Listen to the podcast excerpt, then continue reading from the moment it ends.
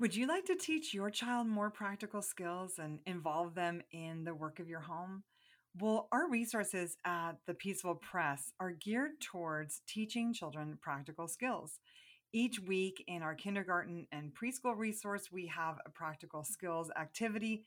Simple things like cutting up a banana or sewing on a button or hand washing clothes bring so much joy to young children and yet give them opportunities to develop valuable motor skills.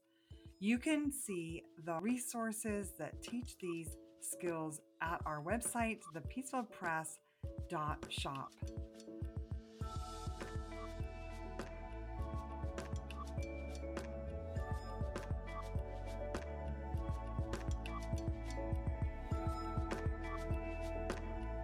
This is Jennifer Pepito with the Restoration Home Podcast.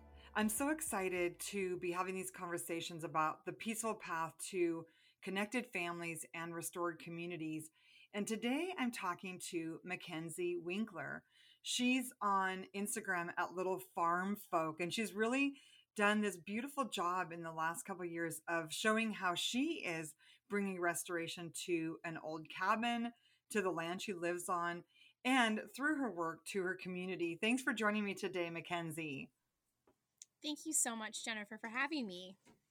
I'm really excited to talk about work with you. We were going to chat yesterday, and then your cow had a baby. You had a calf. Yes, yes. I knew she was coming because uh, she's actually due today. Um, but it's just one of those things that you just never really know until basically it happens. and and that i'm i'm really excited to talk to you about work because we did have a five acre farm at one point. We had uh, goats we had a horse we had a pig for a little while until it made it into our freezer. Um, you know so i understand the work that it takes to take care of property to care for children to homeschool. You're doing it all. How are you managing this incredible workload one task at a time. That's about it. yeah, it's not an easy task. What kind of motivated your family to take on the job of restoring a home and you know all the things because I think you know so many people they put their kids in school, that's fine they buy all their food at the store or they have an Instacart to their house, that's fine. There's all these ways that we can make our lives easier and that you have set out to make your life harder. What inspired you guys to do this? Yeah, so my husband and I, we've always loved the idea of homesteading. Um, even when we were dating, it's like 2010, 2011. Um, we love the idea of raising our own food, um, being a little bit more self sufficient. We kind of saw certain systems in place that we kind of thought, you know what, that doesn't really make sense. Um, and so we've just always loved the idea of it, but we really didn't put it into practice um, until we had children of our own. Um, one thing in particular was my oldest son. I think this is a lot of people's stories. Um, had a lot of food allergies. He was allergic to dairy.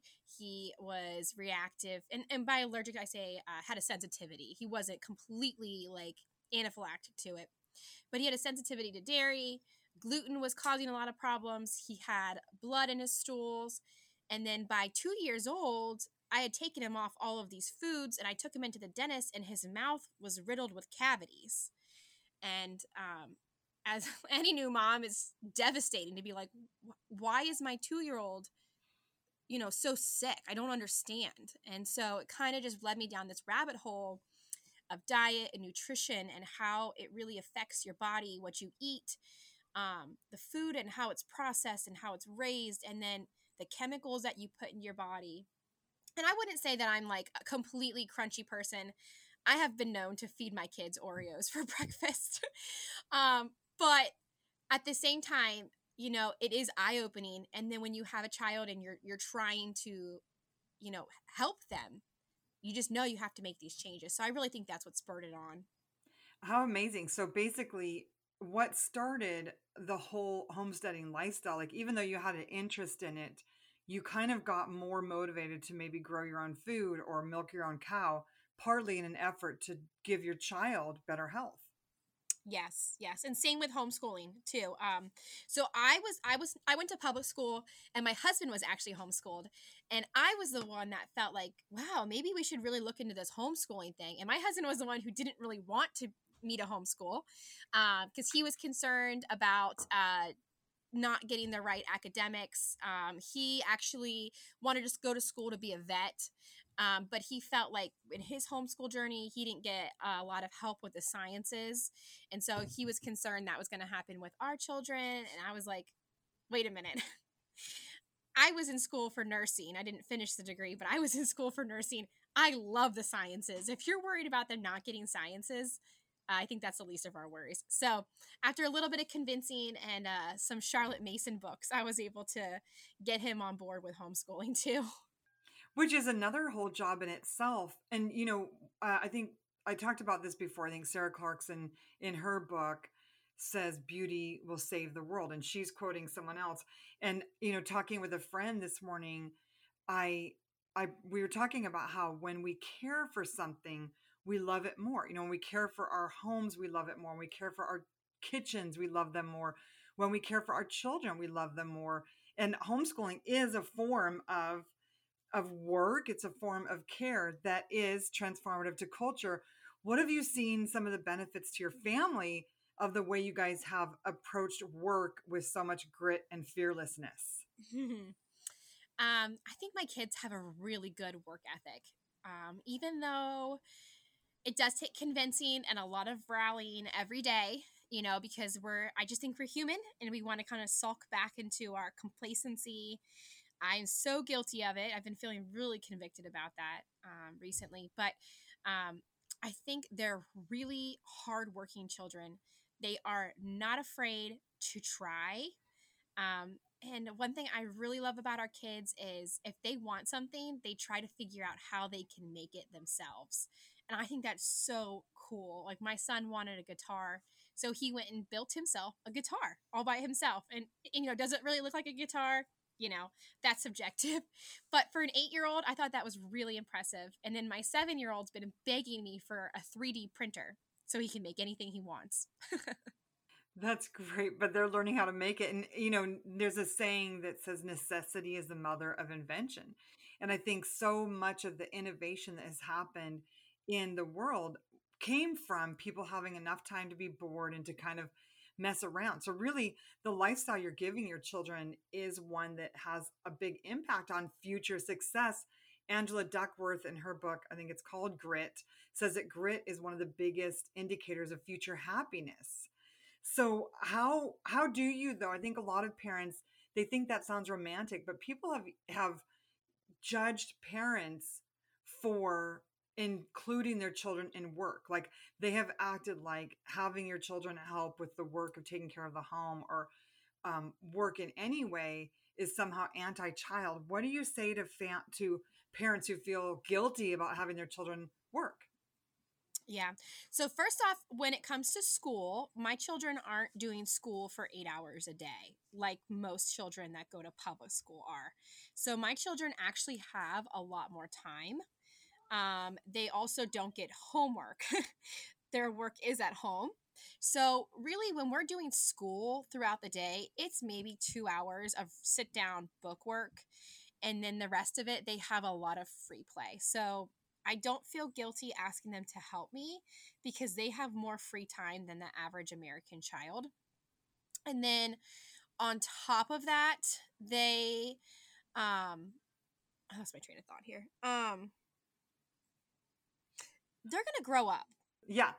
In in the Peaceful Press resources, we actually include a lot of things that you might look at as chores. You know, things like shaking cream into butter or uh, learning how to organize your room or learning how to make your bed or wash dishes because all of those chores teach motor skills that are necessary for for everything in life they're necessary for being able to build a computer or fix a car or clean a window or just any kind of practical life or inventive behavior, you have to have good motor skills. And so if we, you know, if we just sit children down at desks and the only kind of work they're allowed to do is desk work, they're actually missing out on a huge portion of their development physically, mentally, in every way.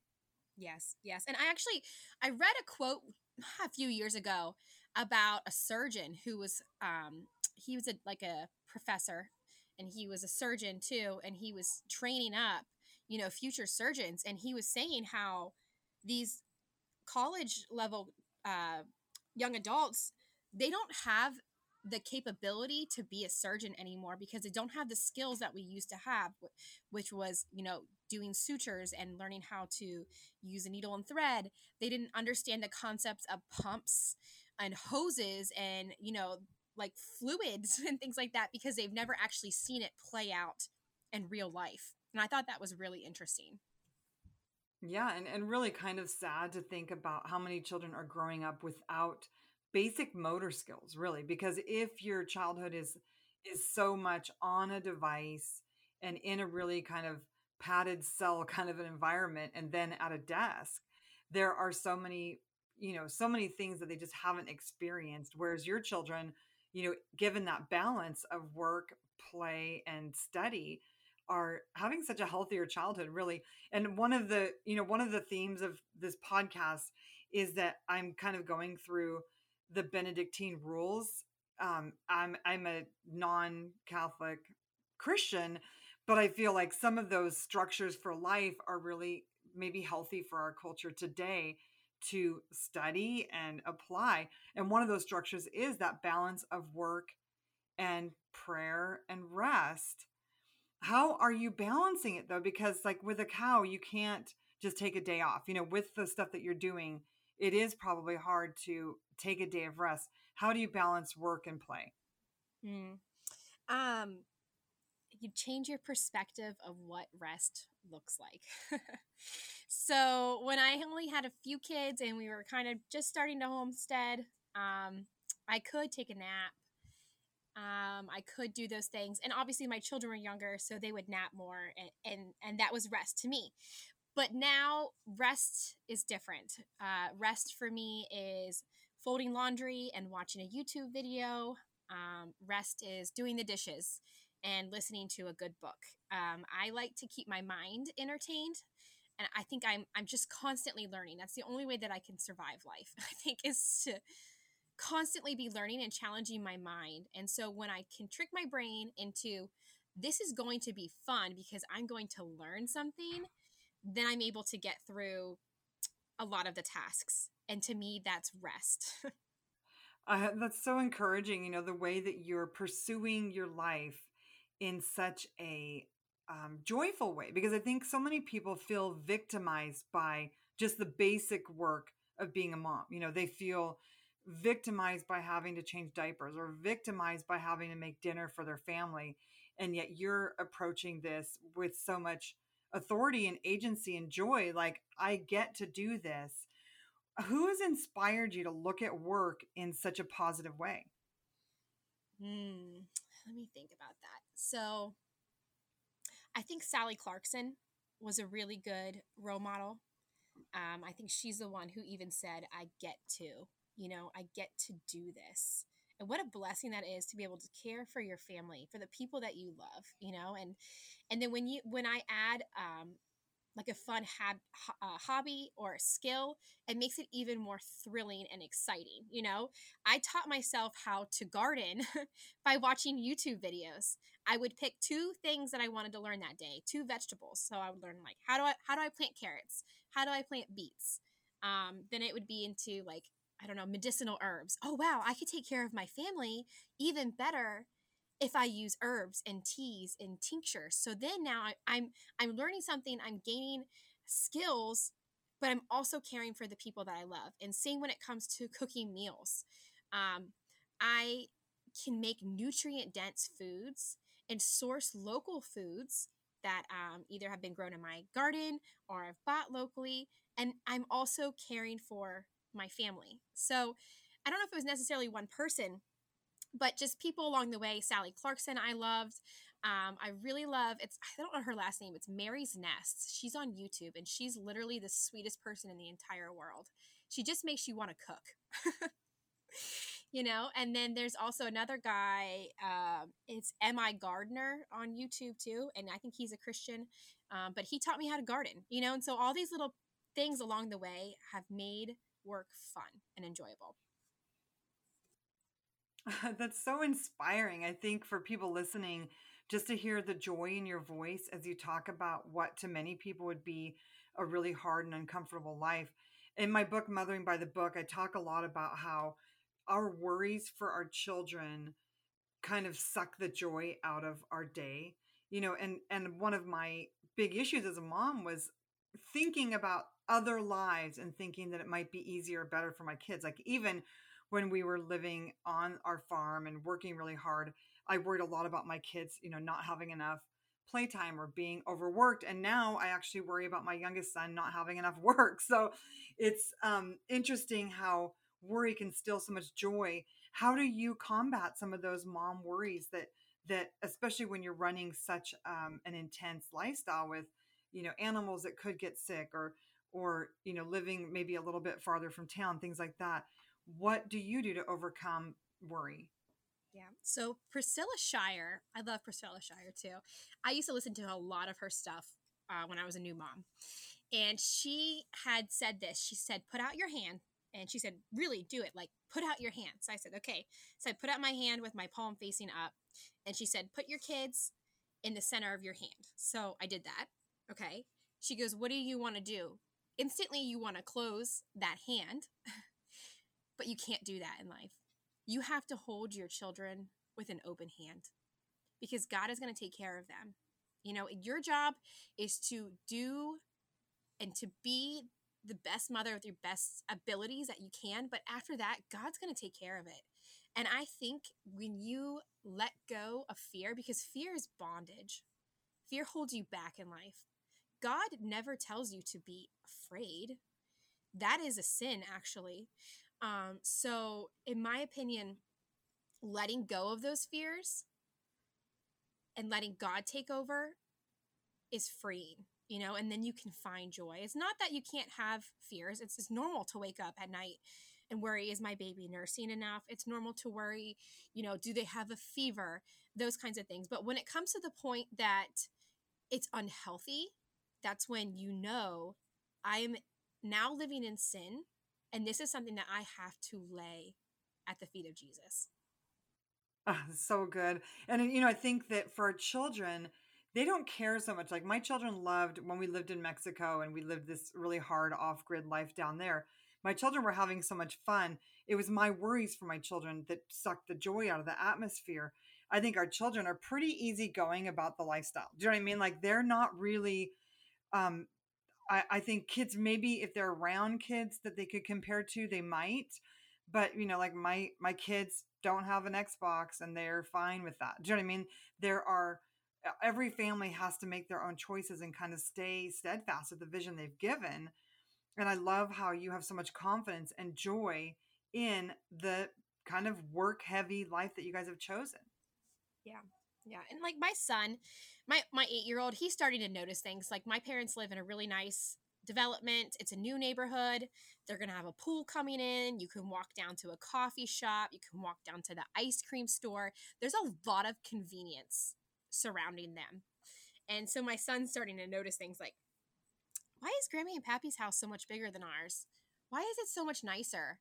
They have an ice cream shop down the road from them. And you know, you just having those conversations with him and say, this is fun to come visit, but to do this all the time, we, we wouldn't come every week. We probably would maybe come once a month to get ice cream. You know, what a special treat it is to be able to go and enjoy spending time with Grammy and Pappy and getting these things, but at the same time coming back to our life because you have a lot of really good things too. That's so good. I love the perspective of just sharing with our children what is good about our lives. And I think that was one of the things we did when we were missionaries. You know, we drive past all the amusement parks from Northern California to Mexico and go do our our life in the dirt there. And but we would talk to our children and look what we're doing. We are putting our treasure in heaven. We are um, what we're doing has a bigger impact. That the the those kinds of fun things might be fun for a minute, but what we're doing is fun for eternity. So you know, I think it is really important to uh, Sally Clarkson's new book talks about give your words, you know, to be verbally encouraging our children with the vision that God's given us. You know, if God's given us a vision to have a more work heavy lifestyle like being homesteaders, talking about all the beauty in that and all the joy and all the advantage that our kids have because of that choice. We just have a minute left. Is there something you would say to a mom who's like contemplating a lifestyle change, maybe a lifestyle that involves more work, or even just whining and complaining about the work they have currently? How would you encourage that mom? Mm. Um, Hebrews 12 11 says, No discipline is enjoyable while it's happening, it's painful. But afterward, there will be a peaceful harvest of right living for those who are trained in this way. And isn't that true that discipline is hard? It's hard to get up at a certain time, to get breakfast done, um, to get dinner done, laundry. It's it's hard to do those things, but if you're able to complete them, um, you you're like i don't know your time is freed up more you have more time you have more energy you don't have to carry the mental weight of it just do it and get it done and then you have more time to enjoy your life. Yeah and i i love the the ending of that verse you know that you reap a peaceful harvest and i think that is the power of work is that you know it does take that discipline and that work to choose to do the right thing the thing that will care for our families, the thing that will inspire them to live a godly life. But afterward, there is a peaceful harvest. And I, am just so encouraged by our chat today, McKenzy. Thank you so much for sharing your heart. Thank you. I really appreciate it.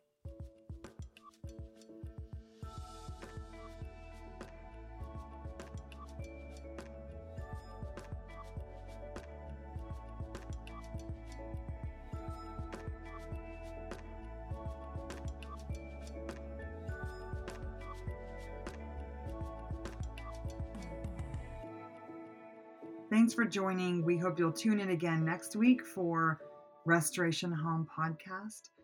And please leave us a review, subscribe to this podcast.